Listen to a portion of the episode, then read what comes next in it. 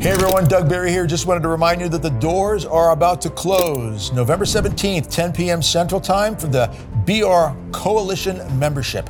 What if you could progress effectively and efficiently in being better prepared body, mind, and soul? That's what BR Coalition training is all about. U.S. Grace Force members, we just want to remind you how important it is that we don't just spend our lives golfing and shopping, as Father Heilman likes to say, but we're taking the steps necessary to be better prepared. And that's what BR Coalition is all about. Go to brcoalition.com forward slash membership to learn more and to sign up.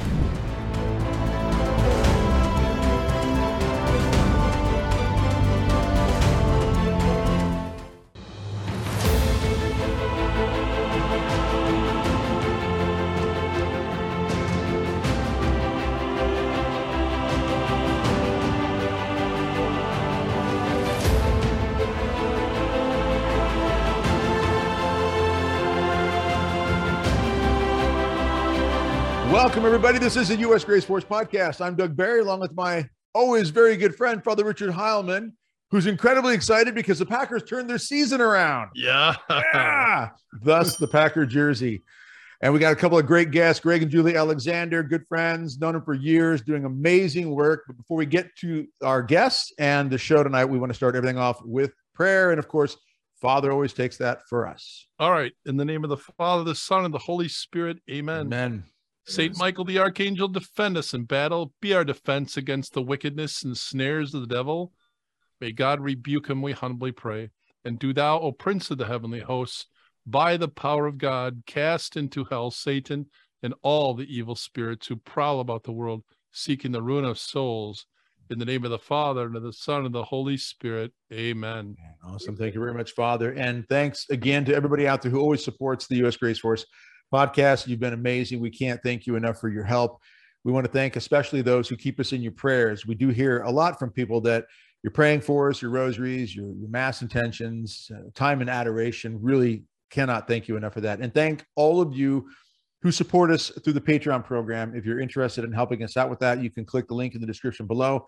And we ask you to pray about it. Go on out, take a look at it and just throw a few pennies our way is a big help to keep us moving and get this word out to as many people as possible. Also, I want to encourage everybody if you're watching this show on Wednesday, the day that it comes out, you have about 24 hours left to join us in the BR Coalition. The doors are open right now for one more day until Thursday evening, the 17th at, I believe, 10 p.m. Central. The doors close and we keep them closed for about six months. But if you want to sign up again, if you're watching this on Wednesday or during Thursday, you got a little bit of time left until 10 p.m. Thursday evening, Central Time, to join the BR Coalition. So go check it out. Just click the website, brcoalition.com. You'll find more information there. Tonight, we've got, again, a couple of friends, Greg and Julie. It's great to have you on the show with us. We've been really hoping to get you on. This is a fantastic opportunity. You do amazing work. I know we go back many years, we've known each other a long time. Uh, you run the Alexander House, and you've got a fantastic story. And I don't want to waste any time, you know, just flapping my gums. Tell the audience where you come from, as much as you want to talk about that gets to the Alexander House work that you do. And then we're going to talk about that. We're going to show pictures of it. We're going to really get into it. Uh, it's just amazing work. I've always been so impressed by what you do. Oh, thank you so much, Doug, and, and Father Heilman as well. And it's a pleasure to be here with you guys. And and quite simply, the Alexander House was a result of Julie and I bouncing back from the brink of divorce some 25 years ago. And uh, we were Catholic by name, uh, but in no way, shape, or form did we live our Catholic faith as we know now. And um, you know, growing up, Doug, I was always taught that in order to be happy, in order to be successful, in order to be somebody, was all about what you did for a living how much money you made, and more importantly, what you did with that money. And I guess you could say by by society standards, we had become pretty important, but unfortunately, at the demise of our marriage and family life. Um, just kind of backing up a little bit. Julie and I met in college at St. Edward's University in Austin, Texas. Uh, fell in love actually the first moment we saw each other. Uh, married about three years later. Uh, I spent four and a half years in the United States Army. And uh, as we got out of the military, I got what I always thought was a dream job in pharmaceutical sales. But this job um, allowed us to be able to finance many of the dreams we had growing up. Uh, in fact, we used to keep what we call a dream book. And in that book, we would cut out pictures of the kind of house we wanted, the kind of cars we like to drive, the places we want to vacation, and all those different things. But again, this job allowed us to be able to acquire those things. And I guess in a funny kind of way, you could say that that dream book was kind of our Bible because mm-hmm. everything we said and did evolved around that stuff and how we're going to get more stuff. And yes, there was indeed kind of this momentary happiness, if you will, as we acquired the different things. But as you know, that long that happiness is not long term. It starts to fade. And it was on to the next house, the next car, the next whatever, until we reached a point where we could no longer find the happiness in other things. And we both started looking for that happiness in other people. Mm-hmm. And needless to say, when those secrets were discovered, we just simply concluded that if our marriage is having to resort to this kind of behavior, then there can't be much of a marriage left.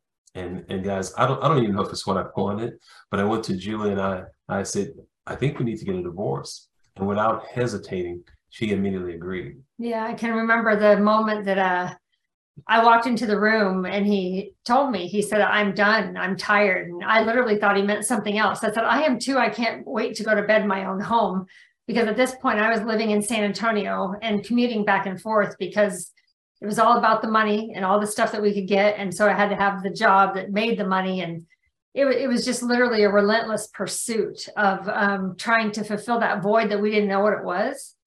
But when he said that and he said he was tired, I said, I am too. And he said, No, I'm Mm. done. I am emotionally and physically tired, but I am done. We need to get a divorce.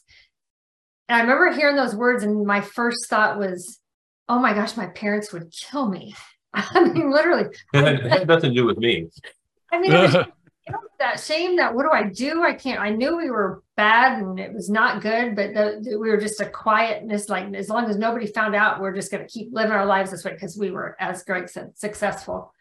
So I remember climbing up the stairs literally with this heavy burden on my heart, thinking, oh my, what do I do? So I made the 911 call to our parish priest. Um, he let us come in the next day to for letting us letting him know what we were doing, what we we're struggling with.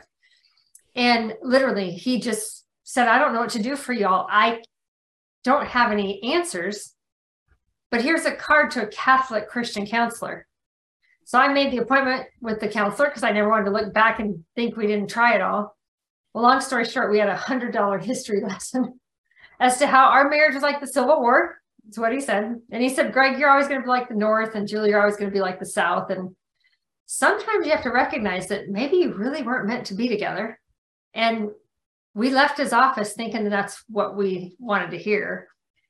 And so mm-hmm. we go home and thought what we thought was the smart thing to do. And we called our two kids into the room, seven and nine years old, and let them know that, you know, sometimes mom and dads aren't meant to be together. You know, maybe we really weren't, you know, that we, we don't do things right. We don't get along. So we're just letting you know that we're going to get a divorce.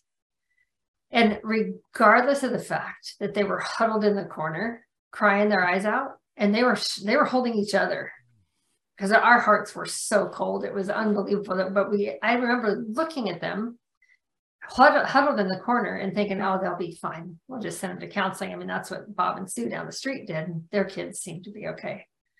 Our, we were, our hearts were just completely cold and shut off to grace or mercy or anything. And so, long story short, it just it shocked me to the core to see that that's how bad we had gotten. Yeah. But the good thing, Doug, is that we continue to go to Mass every Sunday. And this particular summer, we had a visiting priest who filled in for our pastor for the entire summer. And uh, he just just a great teacher of the faith. His homilies were incredible.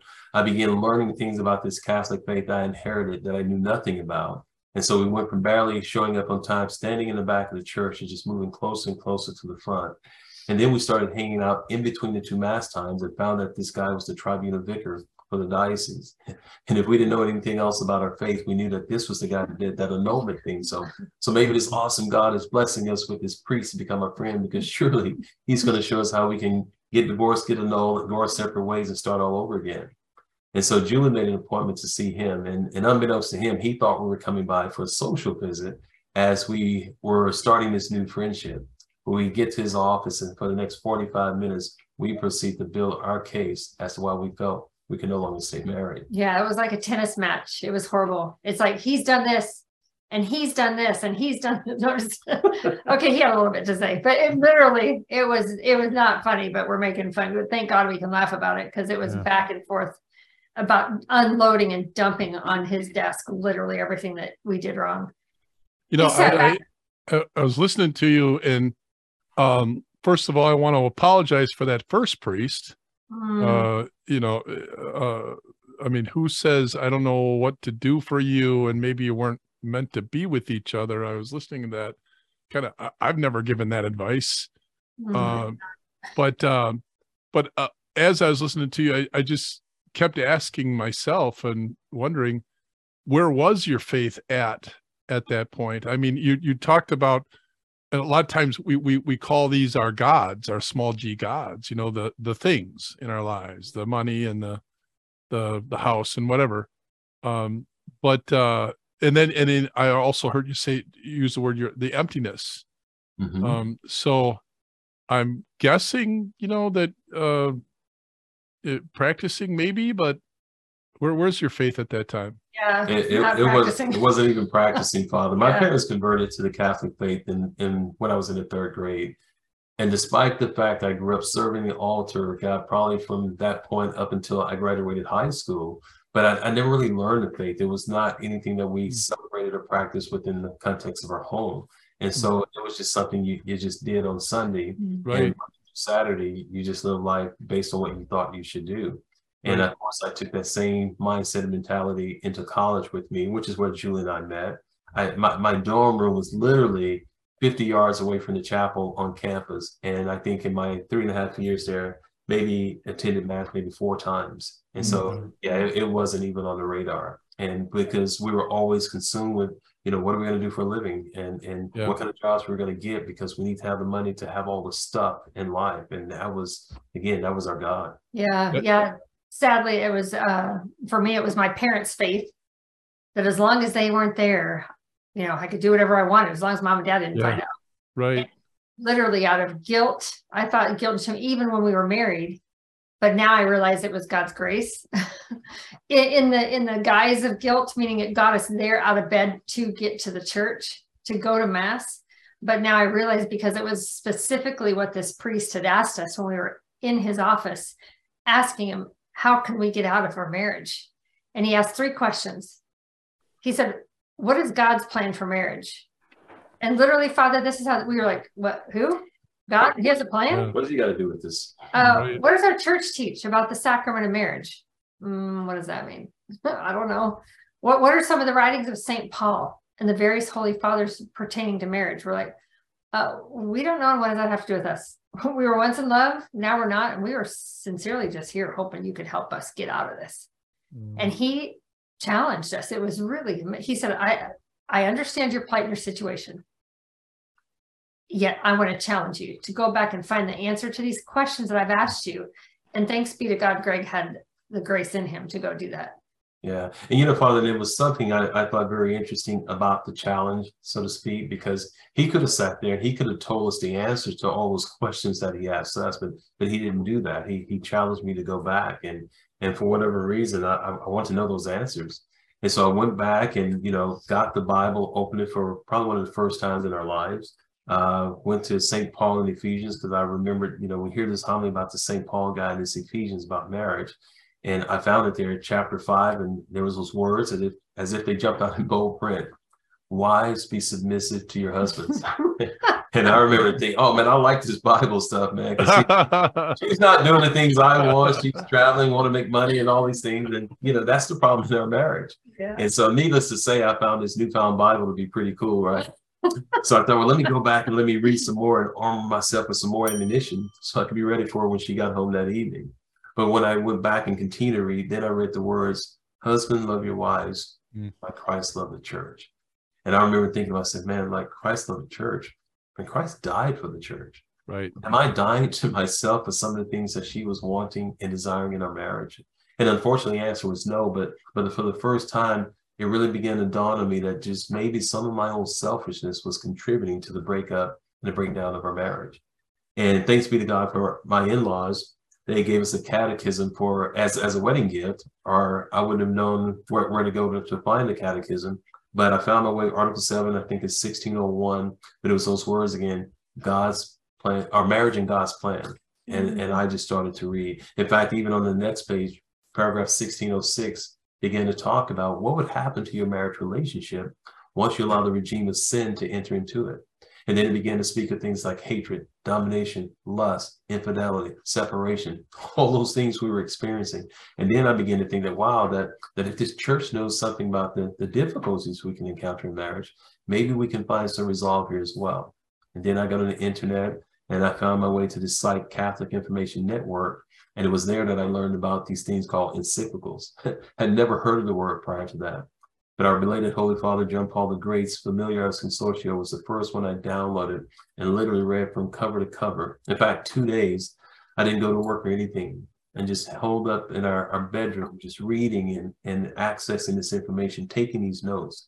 However, that second evening, I called Julia into the room. I said, Julia, let me share with you what our church has to teach about marriage.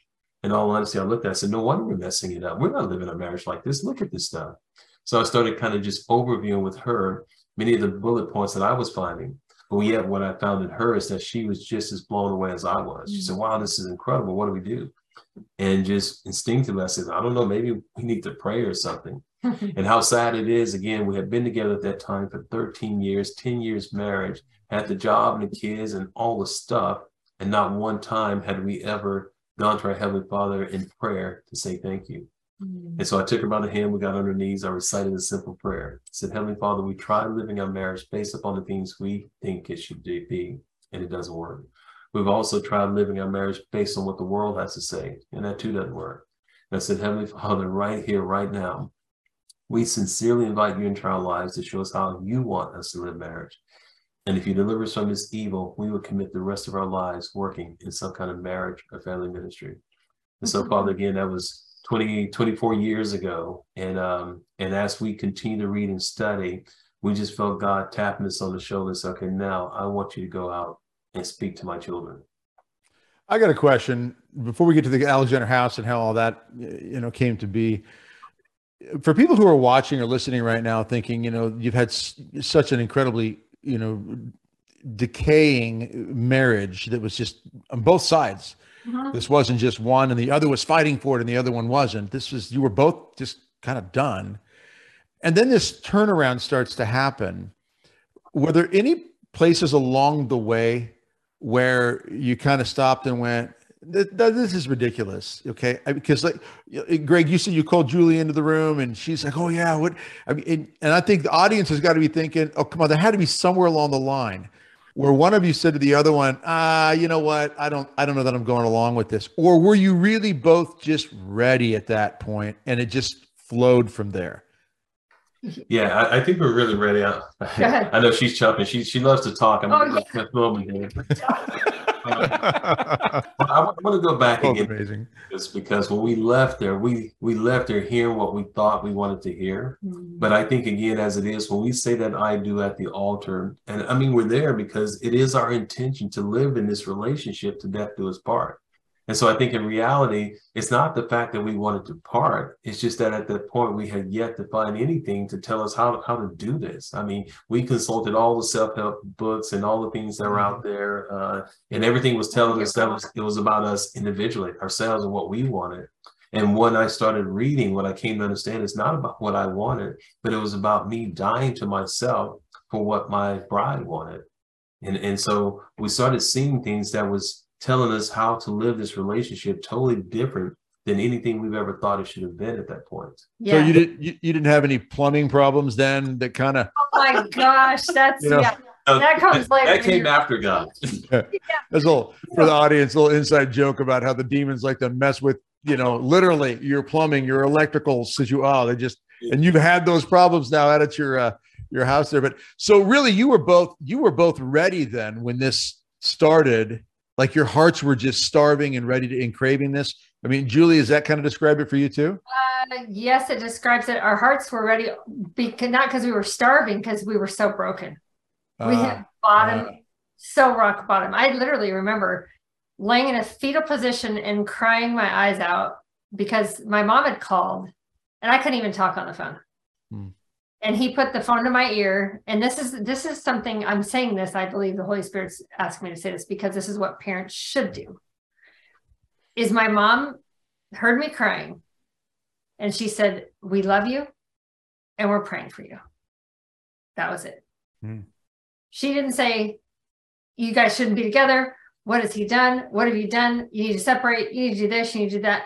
They literally were praying in adoration and a lot for our marriage. And when we hit rock bottom, it literally, I can tell you the moment that he called me into the room, it sounds like you said, yeah, people were like, come on, really?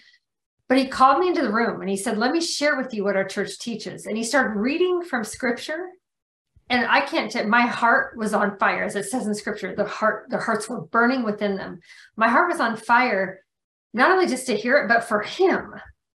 It's like for the first time, it's like I saw him take this position of leading instead of leading in a negative direction or away from God, he was leading. It was this hunger and thirst that I didn't even know I had that was filled with all that other junk. And now all of a sudden I'm like experiencing this. Oh my gosh, you're kidding. And we couldn't get enough. We would we would start then reading and reading in the catechism. Like, are you kidding me? Sounds like you have a boring life. Oh my gosh, just a paragraph. We'd be in tears going, I had no idea that that without the help of God, man and woman cannot become who they ought to be and and all these things that i grew up seeing and witnessing in my parents but i didn't but i let the lure of the world take me away. So literally it's it's that point when he said i mean the, the words that he said heavenly father we've tried it our way and we've tried it society's way and that doesn't work. And you if you deliver us from this evil i was telling him i was like that was, that was a deliverance prayer literally yeah. not realizing that the our father literally has that in it and we will spend the rest of our lives and working in some kind of marriage or family ministry. And we hit the ground running. Literally there's been times that we wanted to quit one of us or the other. That was another that's a long story shared another time. But holding each other up and challenging each other and just keep moving forward towards the line. And it's been amazing mm. what god has done with our junk with our wounds with our pain. He allows it to restore others and give hope because when we tell our story people like, wow, if you were that bad, yeah. we have a we have a chance, we have a hope. Yeah. Every marriage has hope. When you mm-hmm. put God in the center and Christ Jesus is the center of that marriage, every marriage can be redeemed. And I, I think it's also to us coming to understand our role and responsibility in that as well. Because you know, you hear all these phrases and definitions on behalf of the church, you know, sanctify each other, make each other holy. Well, what is that? And, and so what we kind of came to understand our responsibility in making each other holy simply meant helping the other person grow closer to God and, and me again assuming that spiritual leadership role, but of course her as that co-leader, because there are days when I don't feel like being the leader, and she didn't mind stepping up to the plate to remind me of what it is that I need to be doing. But but in all honesty, but we we volley back and forth, you know, hey, I was reading here, I read this prayer today, or this thing here, and we come back and we share that, and it just we motivate each other, and mm-hmm. and and that wasn't happening in in, in our old marriage, so to speak. Yeah. And he, that's that's beautiful. Real quick, he tried to call me the co-leader, but no, I'm the suggester. I am not. I did that once and I took over and I didn't want to let go. And once I did, I was like, what was I trying to prove? So no, he's the leader. I'm the spiritual suggester.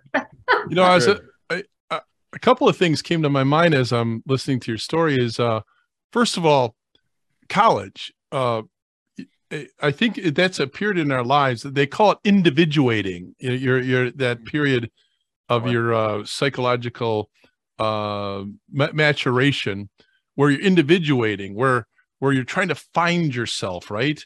And uh and if you're not careful the world will uh, grab hold of you. And i think that is supported on college campuses. Um, i actually did a homily uh, that i titled wait until they're 23 mm. and part of what backed that up was uh, on my 23rd birthday on the day I told the story many times, so I apologize, viewers. But um, on that day, June 24th, 1981, uh, I said, I'm going to be a priest. Uh, but the day before, the week before, I really didn't have a notion for that.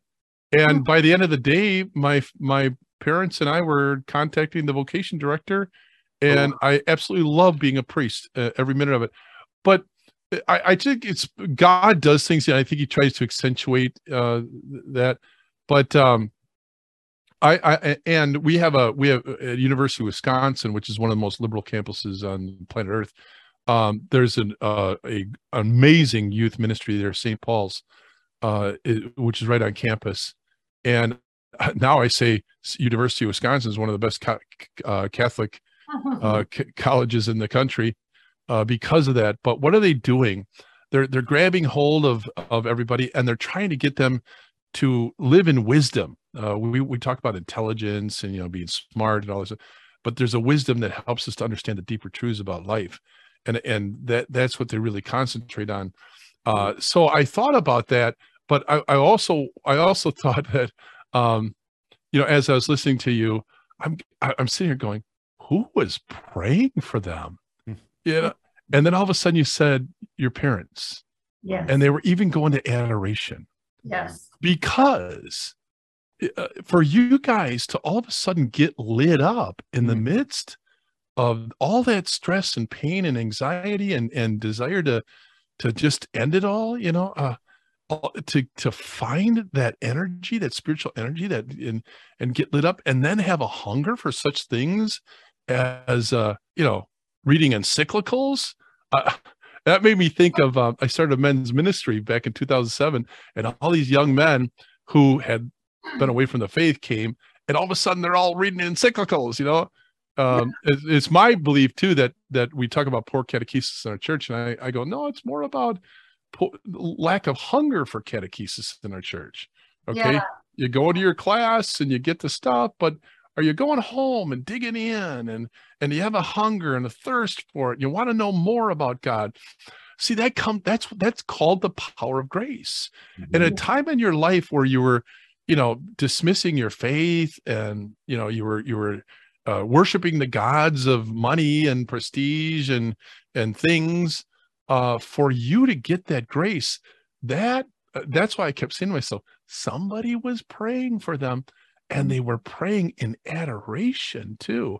So i i wanted to say that because I, I don't i'd like to hear from you guys how important you feel it is but to our viewers i just want everybody to know don't give up on god. Yeah. and if they can't pray for themselves you get down on your hands and knees and pray but but you you do it and but do it with with belief. And somebody who's going to adoration is praying with belief pro- probably you know and they they said i believe you god and and you, i believe you're going to answer this prayer so um how important was it that they prayed for you It, was critically important. I was going to say the, the word that kept coming to me as you were speaking, Father, was identity. And that's why we're in such a scary place today in our Yeah. culture. Mm. Because nobody knows, not a lot of people know that they were made in the image and likeness of God. correct we're being told we're animals i've been preaching about that a lot lately They're just we- animals. So here we're gonna herd you over here, and you're gonna here's here's a little food, and you just uh, tell it until we tell you what else, until we train you and and Yes. to become what we want you to become. Right? Go ahead. But sorry, again that, that it's oh that's not really that big of a deal. especially on university campuses. You know. and it's diabolical and now it's It going younger and younger because you get to that point if we're confused about who we are the harder it is for us to be open to receive and to bring in the holy spirit Right. And so I'll, I'll go to that point literally with my parents. I mean oh my goodness my dad spent three years in the seminary. Um and and so I, I remember when we were at the worst of the worst i called my dad and i literally was bawling my head off. I was crying and my dad cried on the Mm. phone. And he's a man. He's a manly Mm. man. And i remember his words.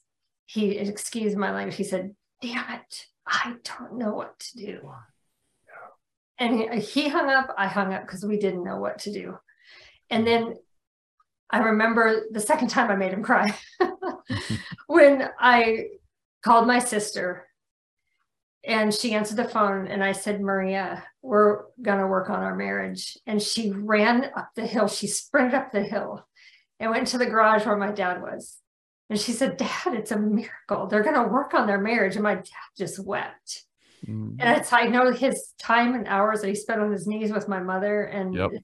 to this day. It's like literally a daily adoration and daily communicates and daily, you know, divine. I'll bet you a lot of his tears was he's overwhelmed by the power of God in that moment. Oh my goodness. Yeah. It was just absolutely thank Yeah. God for their prayers because it's literally we we don't have a we always talk about this, the efficaciousness of prayer because Yeah. if they didn't pray, there is no way. There is no way not Yep. only not be together, but we wouldn't have received, as you said, it was such a quick turnaround Mm. and the floodgates were open to the grace because literally Yeah, and the hunger yes, that you had. and yes and yes and every time we said yes and took a step it's like the torrents of grace Yep. are literally just saying okay now keep going and go this way and go this way and go this way and go it's like wow And, and, and the interesting thing is that you know, growing up, you always hear about God and His grace, but but it, it became tangible for us. We we we felt that Yep. grace because and well, even going back, and I remember going to Sacrament Reconciliation. Now, what I consider to be the first time in my life at the ripe Mhm. old age of thirty-five, leaving the confessional that day. I had the grace to truly forgive my wife for all the things that were, were done and vice versa. And, and I knew the grace was powerful because prior to my examination of conscience list, I had also created a list for her for all the things she was going to have to say for me, to me. Some things that she was going to have to allow me to do, no questions asked, before I could ever even think about saying I love you again. But but Father, as I walked out of the confessional that day, all that was gone, and all I had was just this burning desire to to love my wife. And and even when we were writing our book, uh, Marriage Nine One One, quick plug there. But the editor was going back after we wrote this chapter on forgiveness and healing, and they were like, "Okay, wait a minute, wait a minute. You know that that turnaround couldn't have happened so fast. I mean, hmm. clearly." It took like another year, year and a half before you guys were able to really come back and reconcile. I said, no, it was instantaneously. And and and many times I explain it to couples as this: it's like walking to a dark room and you flip that light switch. And the very moment when you fit, flip that light switch and that that light illuminates the room and chases the darkness away. That's exactly what happened in our lives. We turned back to Christ. We allowed him to be in, and, and that the light of Christ just came in and, and displaced all the darkness and, and, and literally had given us new eyes to see each other, to see our faith, to see our family, to see everything. And so much so that that the very next week after that prayer, Julie and I both then resigned from our corporate jobs because we knew the jobs were providing the money that allowed us to indulge in all those things that that not only took us away from each other, but now, as we have come to know, that had taken us away from our heavenly Father as well. And uh, yeah, God just just took over and just just overdosed us on the grace, and He still does. Real quick, Doug, I know you want to get it, but uh, the moral of the story, and I believe this, and I know you guys do too, is if you hit a time like this, like you guys did, find someone who actually believes in the power of God to pray for Absolutely. yes Absolutely. Yeah, it, it, it's critical. It matters. And, and in fact, there's been couples, I, I get chills right now. There's one couple in Kentucky, and uh, they were referred to us, and we've worked with, and marriage turned around. And in the last session, she was just in tears and saying, You know, you guys were exactly what we needed. She said, Because at that point, we couldn't do it for our, ourselves, but you guys showed us how much to believe in ourselves and to believe in God. And that's what got us through. And so you're, you're exactly right. Finding that other person that can be that cheerleader, cheering you in the right direction, but also praying for you and allowing you to know that that Nice. it, it can all be done. Philippians 4:13, I can do all things in him who strengthens me. And that's where we need to turn. Yeah, but I'll, I'll say a little challenge to those who are listening, uh, Father, because it's critical. It, it's sad. We are so thankful to God that we exist, but it is very sad and unfortunate that when people come to us, they say, We've been to our parish priest, we've been to the chancery, we've been to our family, we've been to our friends, and they all tell us that we should get out and move on and Yeah, start. that first priest. Yeah. And an annulment. We have people saying, "Oh, oh, I'm so sorry you're going through that. I can help you get an annulment." And they're like, "We don't want an annulment. We just want to work on our marriage." I know. And and the sad part is, is the challenge is all people need to hear is there's hope in Christ. He creates miracles still to this. He he he allows miracles to be witnessed every day if we just lead people to Him. Yeah. But too often, I and we understand it's hard for parents to see a child go through something where they're miserable and they're hurting. But we're not helping our children by Yeah. giving them a reason to get out instead of challenging them and walking with them to stay in it and to, Yeah. to do what they got to do to There's a difference between having religion and having supernatural faith. Yes. And, and unfortunately, I think that first priest, you know, you know, hopefully he got better, but I think he had religion, but he didn't have supernatural faith at that Yes. point. yes. And that's actually pervasive, not only in the world, but in our church right now. Yes. Hey everyone, Doug Barry here. Just wanted to remind you that the doors are about to close November 17th, 10 p.m. Central Time for the BR Coalition membership. What if you could progress effectively and efficiently in being better prepared body, mind, and soul? That's what BR Coalition training is all about. U.S. Grace Force members, we just want to remind you how important it is that we don't just spend our lives golfing and shopping, as Father Heilman likes to say, but we're taking the steps necessary to be better prepared. And that's what BR Coalition is all about. Go to brcoalition.com forward slash membership to learn more and to sign up. A couple of things come to my mind. Number one, we, we've got to get into what you're doing now with the Alexander House. Um, and I- I want you to break that down for us because you've taken this and, and God has done something amazing with your situation and you're doing incredible work. But in addition to that, you've got marriages out there where you've got one or the other that is sitting here listening to this. And I know they're thinking, yes, I agree. I believe in this. Yes.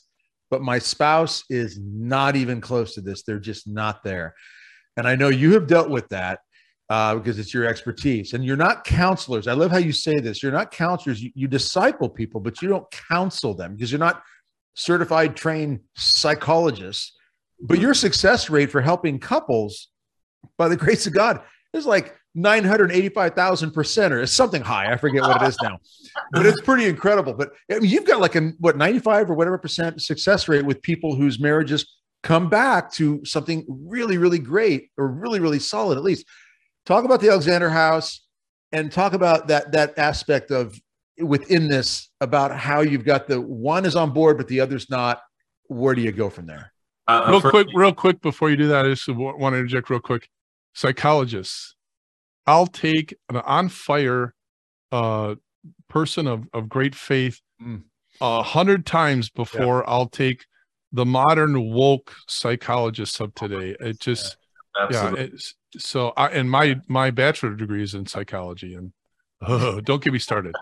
So- but go ahead. I, I'm I'm I'm to hear about the Alexander House. No, no, Doug, you're right. We, we we get that a lot of times where one is wanting it and the other doesn't. And first, we just tell them continue to to live their sacrament, remain true to their yes, not only the spouse to their spouse, but we remind them you made that to God as well. And just because your spouse wants to renege on your marital vows, doesn't mean that you have to. And I said a lot of times because of your faithfulness, there's that possibility of, conferring that grace onto your spouse. But, but initial thing, uh, another thing I, I, I'd like to share with them is the fact to pray to God that He will allow whatever He deems, deems necessary to happen in your spouse's life to, to shake their tree and to bring them back to you and to truth. Uh, a lot of times couples say, well, you know, I'm praying to God that He changed my husband or He changed his heart. And I'm like, stop praying. I said, God has given us free will and He's going to honor that free will. And I said, and so if your spouse doesn't want to use that free will to engage in a marriage, there's nothing that God can do or will do because if he he steps in and impedes that, then he's not the loving father whom we all know and believe him to be. And so praying that God will allow whatever he deems necessary to happen in your spouse's life to wake them up and to get them to come correct. And and and we've had some some miraculous stories of things that have happened, you know, from car accidents to losing jobs, where the husband would come back in the midst of us trying to work together, say, okay, you know what, uh, I need I need to go back and see those guys, and it's just incredible. Yeah, and he meant stop praying in that way, not stop praying. okay, yes, yeah, in that way. It is literally, I mean, we even have to the point where nowadays you can only imagine the the issues and concerns and and you you've said it, the the final battle between marriage and and God or between God and Satan is the marriage, literally, because Satan is hell bent on destroying the the foundation. If you destroy the foundation, everything else suffers. And and let me interrupt real quick, Julie, if you don't mind. Just so the audience knows, for those who do not know what that quote is, it comes from Cardinal Caffarra quoting, he's since passed away. He's one of the four cardinals who wrote the Dubia, which we never really got an answer on. Anyway, Cardinal Caffarra had an interview or letter. He received a letter from Sister Lucia, and he tells this in a video where when he was made by Pope John Paul II, one of the priests that was head of the Pontifical Council for the Family, back in 81, which was supposed to have taken place on May 13th, the day that John Paul II was was shot and they tried to assassinate him. So he pushed it off till December, I think. He announces this. He puts Cardinal Caffarra, then Father Caffarra, as one of the heads of this organization. And he writes a letter to Sister Lucia, one of the, obviously one of the visionaries from Fatima, asking for prayers. He did not think he'd hear back from her. She wrote him back the very short version of the story. So we get back to your your your your, your conversation there, Julie, is he said that she told him that it was revealed to her by Our Lady that the final battle between heaven and Satan was going to be over marriage and family. Mm-hmm. And he said, and we're in it right now. And you two, with the work that you do, I mean, and I know you're going to get into this, you're, you're in the thick of it and you have seen, you've been through, and you've seen really the worst when it comes to the abuse of marriage and the attack against marriage. So, yeah, Julie, I'm sorry. I wanted the audience to understand the depth of what you meant by that quote. Yeah, let, let me let me step in for a second, then I'll, I'll turn, turn, it back over to you. I'm kidding. Julie, you're being really Julie. well. Do, Julie, you're doing really well with the submissive thing. Yeah, you. she, she's had a lot of practice, God. a lot of practice. like, Go ahead. No, to this quote, because see, I know once you start talking, I'll never get to come back. but I want to go back to the quote because a lot of people quote that quote uh, from Sister Lucia, but they never finish it because the other part she said, "And those who work for marriage will always be opposed." Yes, that's right. Yes, so we, yeah.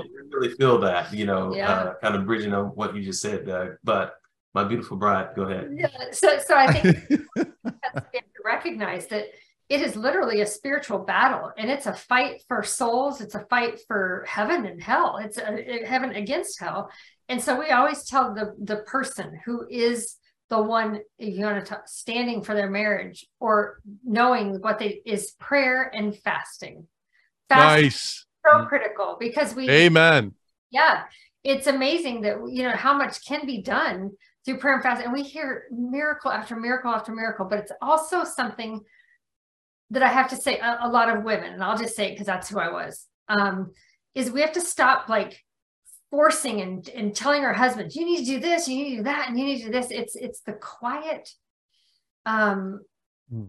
peaceful, heartfelt woman who through prayer and fasting, even with her tongue and her mouth, can allow her husband to feel honored and cherished, even though he's not perfect, because none of us are but encouraging our husband, lifting him up out of reverence for Christ, doing all that we're supposed to do. Because what I've found in our culture, and like I said, I was very good at it, is we women have been given the green light to take over and to rule and do all this stuff and be the woman of the whatever millennials, 90s, whatever we are. And when we take and the over, men are Homer Simpsons. Yeah. yeah. My gosh, the lie. But when women take over, men sit down Yep. And then we say, why are you sitting down? Get up. and so I want to challenge women. It is very, it's good to be a woman. It's amazing it and a blessing to be a soft hearted, gentle woman, to allow your husband to be the gentle man that God created him to be. And, and I think there were elements of that in Julie in the beginning, but what she didn't understand that I didn't grow up in a home where I had that model for me. So there was no point of reference for me to even understand what it meant to be the spiritual leader. And so because her father was so awesome in that regard, she was wanting to see that in me, but I didn't know how to do that. And so her her nagging and her belittling, it just pushed me further away as opposed to make me want to learn what it was and what I need to know to become that spiritual leader. So so again, yeah, for uh, he, he thinks I nag him. I'm kidding. he used to. but but but again, and yeah, so so speaking to the ladies out there again, that that if your husband doesn't know if he's not demonstrating those skills, don't don't beat him across the head. Uh, don't belittle him. Don't criticize him or how dare you? I can't believe you. Yeah, but again, to be there, like Judah said, in that subtle voice to lift up and to cur- encourage. And and another thing to, for you guys as well, because you know a spiritual leader in a home can look very different in each and every home. And we're always trying to look for something to model ourselves after and maybe sometimes trying to aspire for something that we're not called to be. And so take that time as husband and wife and turn to your bride. What is it that you desire for me to to and how would you like for me to be that spiritual leader? You know do you want us want me to lead us in prayer every morning? Do you want us to do the rosary every evening and Uh, do you want me reading scripture and sharing with you? What what what do you Mhm. two define that to be, and not allowing other people to kind of define it for you? Because there may be things that you just just can't do, but there's things that you can do that will be satisfaction, satisfying your bride. Now, now, I know the Alexander House I, I, I is is a phenomenal place. We're going to get pictures of it here soon up on the screen. And for people who are just listening on the audio version of this podcast, um, go out to Rumble right now. YouTube still has this in timeout for another month. Where I don't know, Father, we just keep getting that thing with the YouTube thing. But uh, but anyway, the you will be website. hated by all because of my name. That was in that was in this weekend's gospel. Yeah, you're right. No kidding to that. Uh, website that people can go to. Let's start getting that out there. We'll put it on the screen here. It's been on the screen already several times, but for the audio version, where do people go to get more information about this incredible story and also the help that you're going that you offer and that you're going to talk more about here?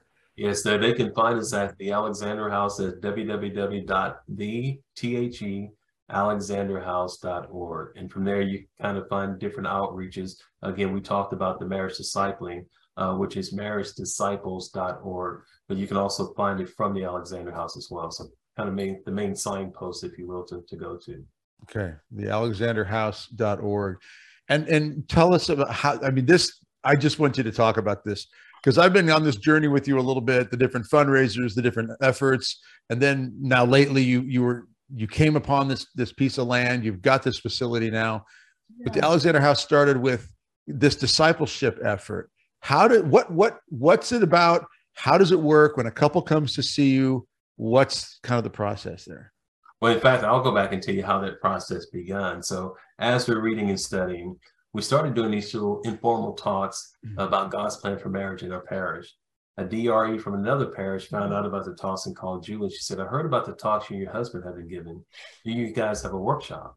Well, Father, my beautiful little bride here, she lied. she lied and said we had a workshop that we didn't have, committed us to a date. And she came to me all and said, Sweetheart, sweetheart, we have our first workshop on behalf of the Alexander House. Like, what are you talking about? we don't have a workshop. She said, Well, we have a date. You better come up with something. So I had to That's go. the suggesting part, right? Yes. Uh, Julie, you're the suggester. I I was going to say that, but I have to go home with her tonight and say, you better come up with something, Joseph. Yeah. So, so is, what did we do to get our marriage back on track? And there were six areas that we kind of discovered that we still call today the six, excuse me, six essential elements for a strong Catholic marriage, which consisted of coming to learn and live God's plan for marriage, God's plan for chastity in marriage, forgiveness and healing in marriage, what does it mean to be a servant spouse in a relationship and how to do that, uh, communication and weaving spirituality throughout the whole process. And one of the things I want to say is that um, I think the area in which God has gifted us is, is not only being able to teach couples intellectually what all of that stuff means and looks like, but what are the practical things? What, what should we be living out in our home on a daily basis in order to tap into the grace? Because the misconception is this there's people who think, well, we're Catholic, we got married in the Catholic Church, now we have a sacrament. And I know from the Baltimore Catechism that that sacraments dispense grace, so everything should be great and wonderful. Or if it, if it is not, maybe there's something wrong with marriage, maybe there's something wrong with the other person. Or I get a lot of the educated Catholics who say, well, maybe we just don't have a valid sacramental marriage. To all of which I say baloney. It's just the mm-hmm. fact that you're not living marriage the way that God calls us to. And the way we're made available to that full abundance of grace in that sacrament is by participating with God mm-hmm. in marriage the way that He has prescribed it to be. Not Dr. Phil, not Oprah, not anybody else, but but God. And mm-hmm. so I was joking to say He wrote the book. All we have to do is read it and make it applicable to our lives. And so it's teaching couples how to do that through the marriage discipling program, which again started with the workshops. So we were presenting these workshops things were going great. Couples were coming up saying things like, wow, that was awesome. We learned a lot. Do you work with couples individually? So I took a page from her book and said, sure, we work with couples. When do you want to get started? And that's how the marriage disciples started in doing that. And I'll tell you real quick on, on the word. I was sitting down one day and the phrase, the truth shall set you free, kept coming to mind. Being the great Catholic I was, I didn't even know where it was in the Bible. So I had to get on the internet and find it, find it. But then I started thinking, well, what was Christ talking about before that? And so in verse 31, you find him speaking to the Jews And depending on the translation, you know, if you live my teachings or you keep my teachings, then you become disciples. Then you know truth, and the truth will set you free. And I think you both will agree that the world's definition of freedom is to do whatever the heck it is that I want to do. But authentic freedom, true freedom, can only be experienced when we live our life the way that Christ and God calls us to, the way they have delivered it to us through the church. And so there's a lot of people who go in and out of churches every Sunday who would claim that I'm a disciple of Christ. Oh, no, you are not. Not unless you're understanding and knowing and living Christ and God's truths for us in our lives, because then we become disciples. Then we know truth, and only then, and that truth is what sets us free. Mm. So you started I, uh, the, but you got, ahead. I'm sorry, just real quick follow up on this. You started the individual counseling, or sorry, discipleship. You started the individual discipleship, but this grew to an actual location facility now. Yeah, so so we had an office and we tried getting facility uh, acquiring facilities a multitude of times in in throughout our 24 years of existence. Mm-hmm. And um and we thought, you know, that ship had had sailed. We were not going to do it, but uh, incident happened. It just really reignited the sense in us that there's so much more we can do. And I have always had the constraint set on realtor.com for the perfect property. And so I went to the computer, typed in, uh, pulled up realtor.com, and this property came up 10 and a half acres, $1.5 million. I'm like, great, we have zero. Zero. but I told you, I said, but I, I want to see the, because it, it looked like the perfect property. And so my daughter and son-in-law are realtors, so they were able to get us on the property because typically to look at a million dollar plus property, you have to be able to show proof of funds to even look at the property. And so we we got to the property, we get out of the car, I stand up, I look around, and I just felt this this warmth, this rush just come over me. And I turned to Julie, I said, I think this is where we're supposed to be. And and without even thinking twice about it, she said, Yeah, I, I totally agree. So we started sharing friends with friends and donors. Hey, we found the perfect property. We found the property for the Alexander House.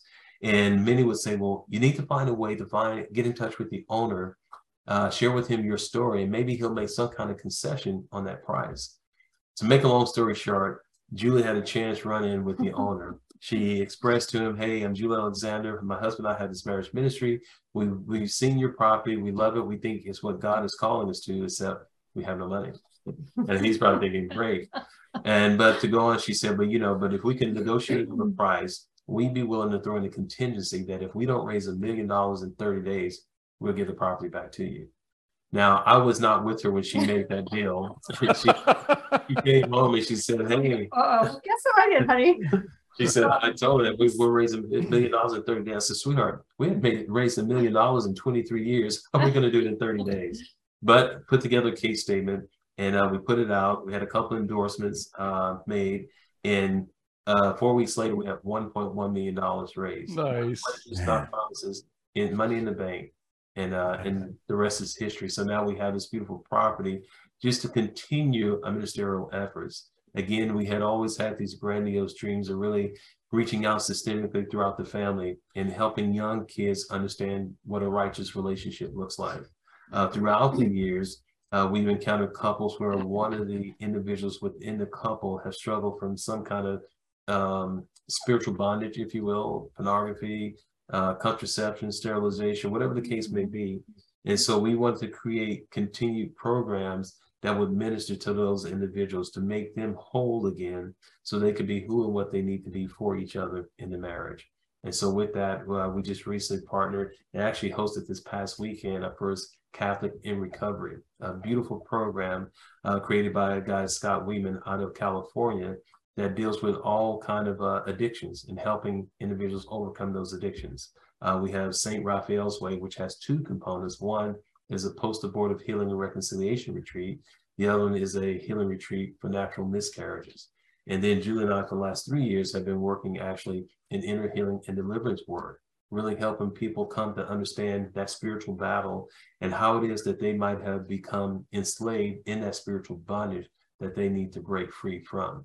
And uh, and I don't mind saying I, I love what we do with our couples, but I'm starting to love this even more because it is an awesome feeling when you see that that God through you has has freed this individual from that bondage and now they can come back and again be who they're called to be in a marriage. Yeah, tra- they transform literally right before our eyes. It's incredible and amazing because of the fact that I just believe that God gave us this place literally to bring it to hope and healing for souls and to set the captives free literally because um it's that whole understanding that i've had with all the all the baggage and the bondage and all these things that everyone is involved in um just not being free to open and li- literally live for christ and mm-hmm. they don't even know how and when they are set free and the the, the chains are gone and they're broken and and do this prayer it i mean the, these sessions we literally are just blown away what god is doing literally just from us saying okay god sure whatever help us do this help us do whatever we need to do what you're calling us to do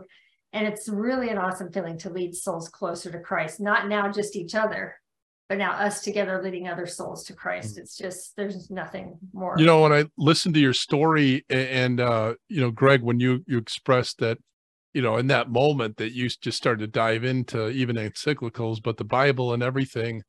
Um, I, I the scripture passage that came to mind for me was when Jesus says, Come to me, all you who are weary and mm-hmm. find life burdensome, and you'll find rest mm-hmm. for your mm-hmm. souls. Mm-hmm. Learn from me for I am meek and humble of heart, and you will find rest. For my yoke is easy and my burden light.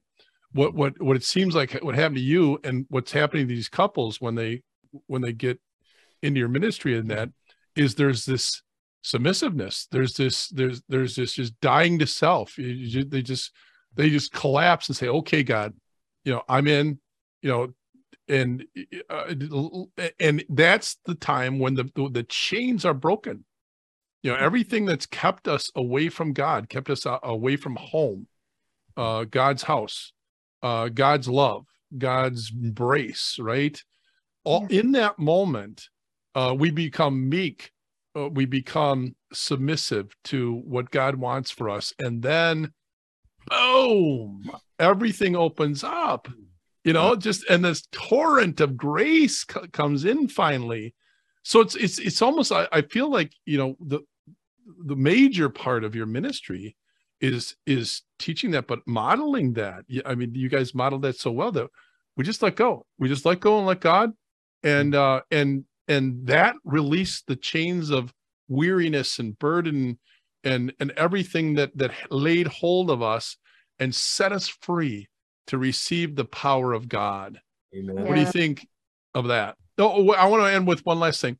Is that I, I feel so um oh I don't know um uh, so strongly about this that um I, I was born on John the Baptist's birthday. Doug always likes that I bring that up because uh actually Roe v. Wade went down on my birthday, which is June 24th of this year. But I, I, uh, Father, I don't remember hearing that before. When, yeah, yeah in case before? you missed it, in case you missed it. Yeah. In, in, this episode, have you done it yet? yeah. yeah. Anyway, but my favorite, my favorite uh, passage from John the Baptist is uh, "He must increase, I must decrease." Yes. Right, and and that says what you know. Come to me, all you're weary. If I, you know, get off of yourself. And and and uh, Greg, you even described that you know for certain couples it'll be different uh, you know they'll do this but the one thing that is in common is they become totally selfless mm-hmm. okay they get rid of their selfishness they can become selfless to god yes but then to their spouse and yeah. and and that that that's that submissive you know but wives be submissive to your husbands husbands love your wife well love is the same as submissiveness it's just it just is you just submit yourself to each other let go of the chains of hmm. selfishness mm. and all of a sudden this peace comes hmm. and and freedom and an openness to the power of god absolutely right I, I agree. It's amazing that you're saying that. What we've discovered too, Father, is so beautiful because it's good to discover is selfishness and pride and control all comes from oftentimes wounds right. that people hold on to to to to yes you need forgiveness this block yeah and it, it was a, a, vision i had and not that i'm a visionary but that satan literally is holding our heads underwater mm. our heads are held underwater and for 50 plus years we've been preached at you know about god does this god says this the, this is the readings this is what the church teaches and if i you cover your ears you, you, you can't yeah. hear like all you hear is wah wah wah, you know, the mumbling. Right. But when we literally drain the swamp, Yep. Heal and help people understand that that is not God, that that Satan came in to twist your thoughts or twist your heart or hurt you through Yep. people, through parents, through your it's through people that had done something to hurt you. But when they allow that to take place and let it go and surrender it to God, to Jesus Christ, it literally transforms their heart. Created me a new heart, oh God.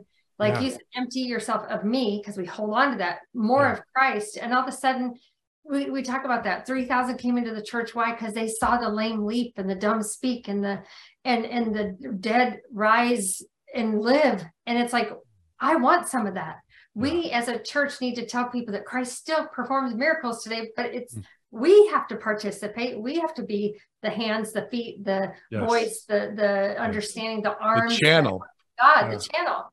Yeah. and yeah Well, and I was going to say, but it- it's difficult to do that for what you said earlier, Father, especially for those who go to college, because I think you use the phrase where they go to find themselves, and then it becomes all about self. Yeah. And of course, the church teaches us that that the way that we find that happen is is is what a man can only realize himself only when he's able to make a sincere gift of self. So it's not about me and what I selfishly want, but I'm willing to selflessly give to the other person to then to to discover who, who I am.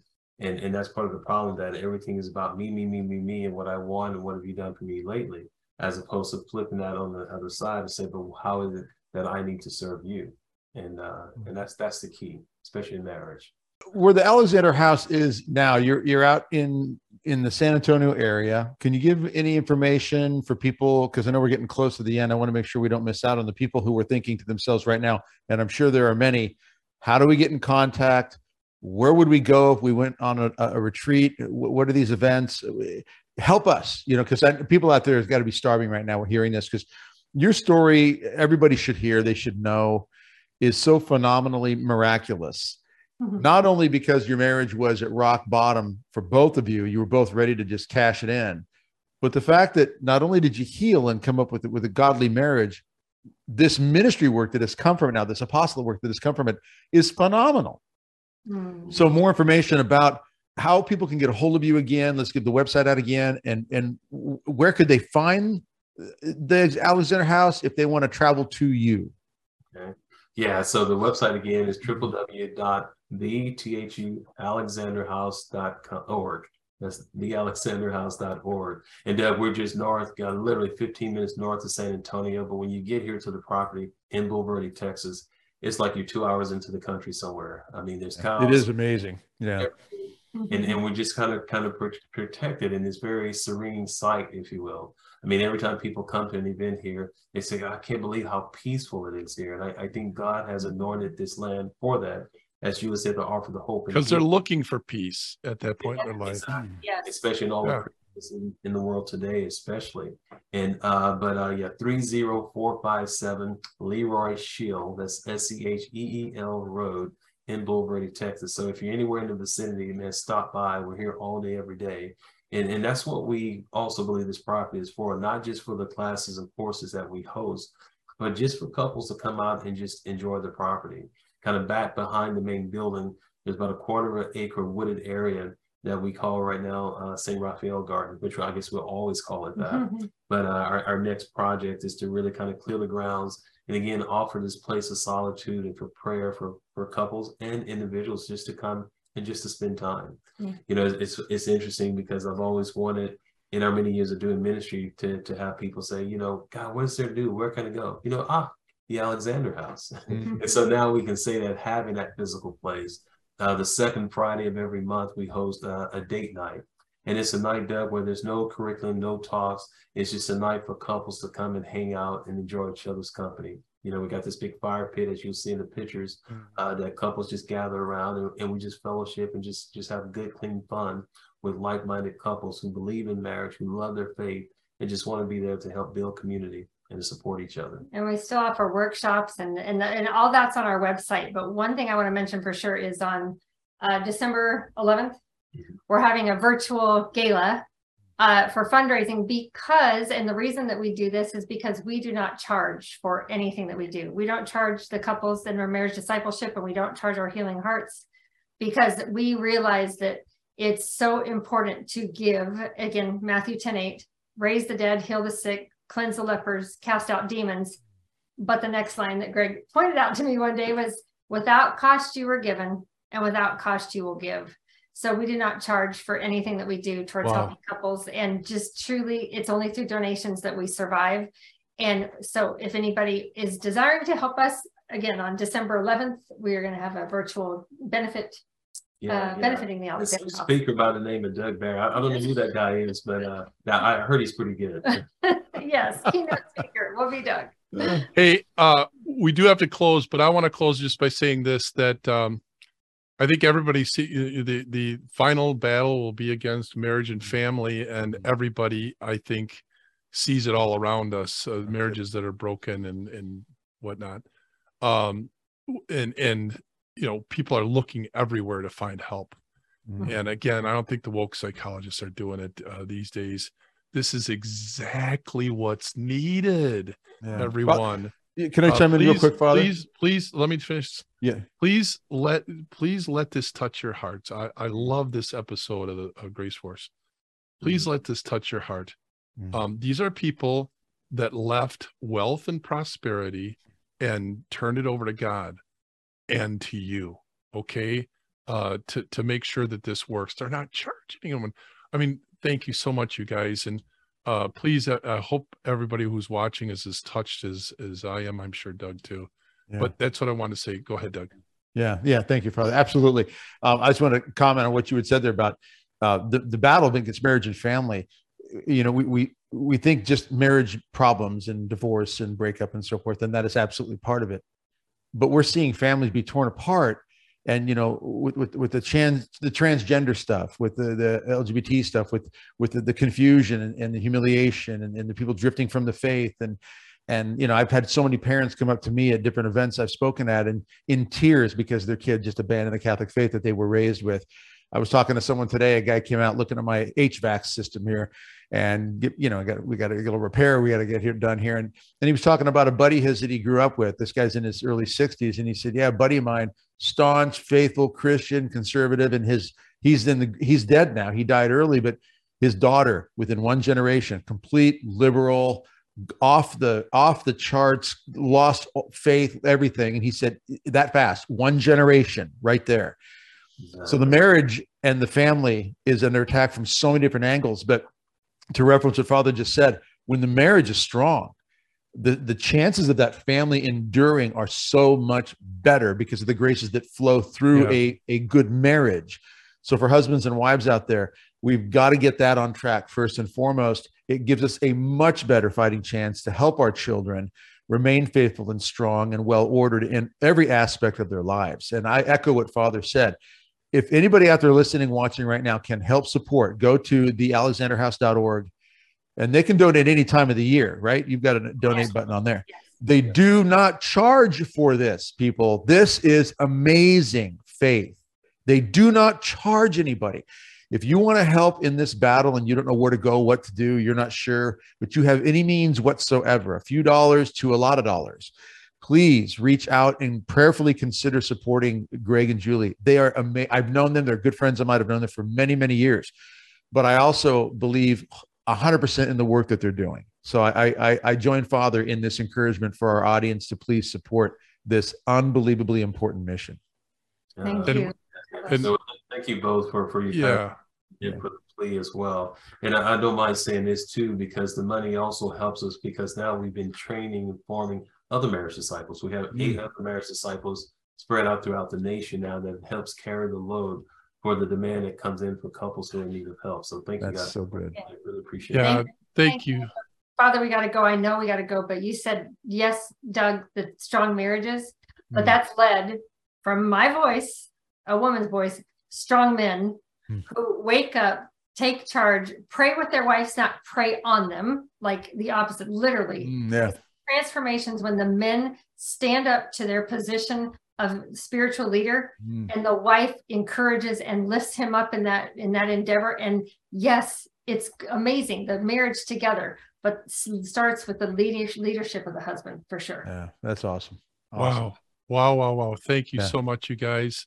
Yeah. Um, I, we encourage everyone out there, especially uh, there's so much to digest here that's so amazing. But uh, I love the prayer and fasting part.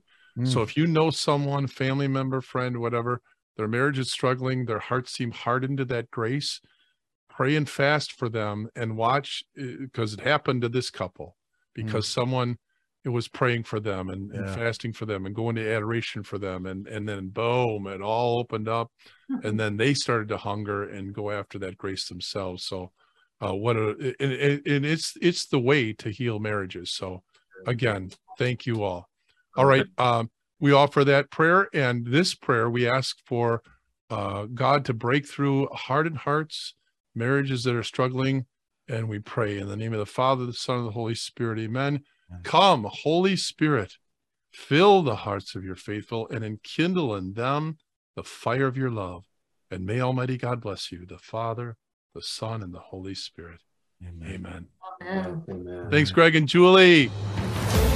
Música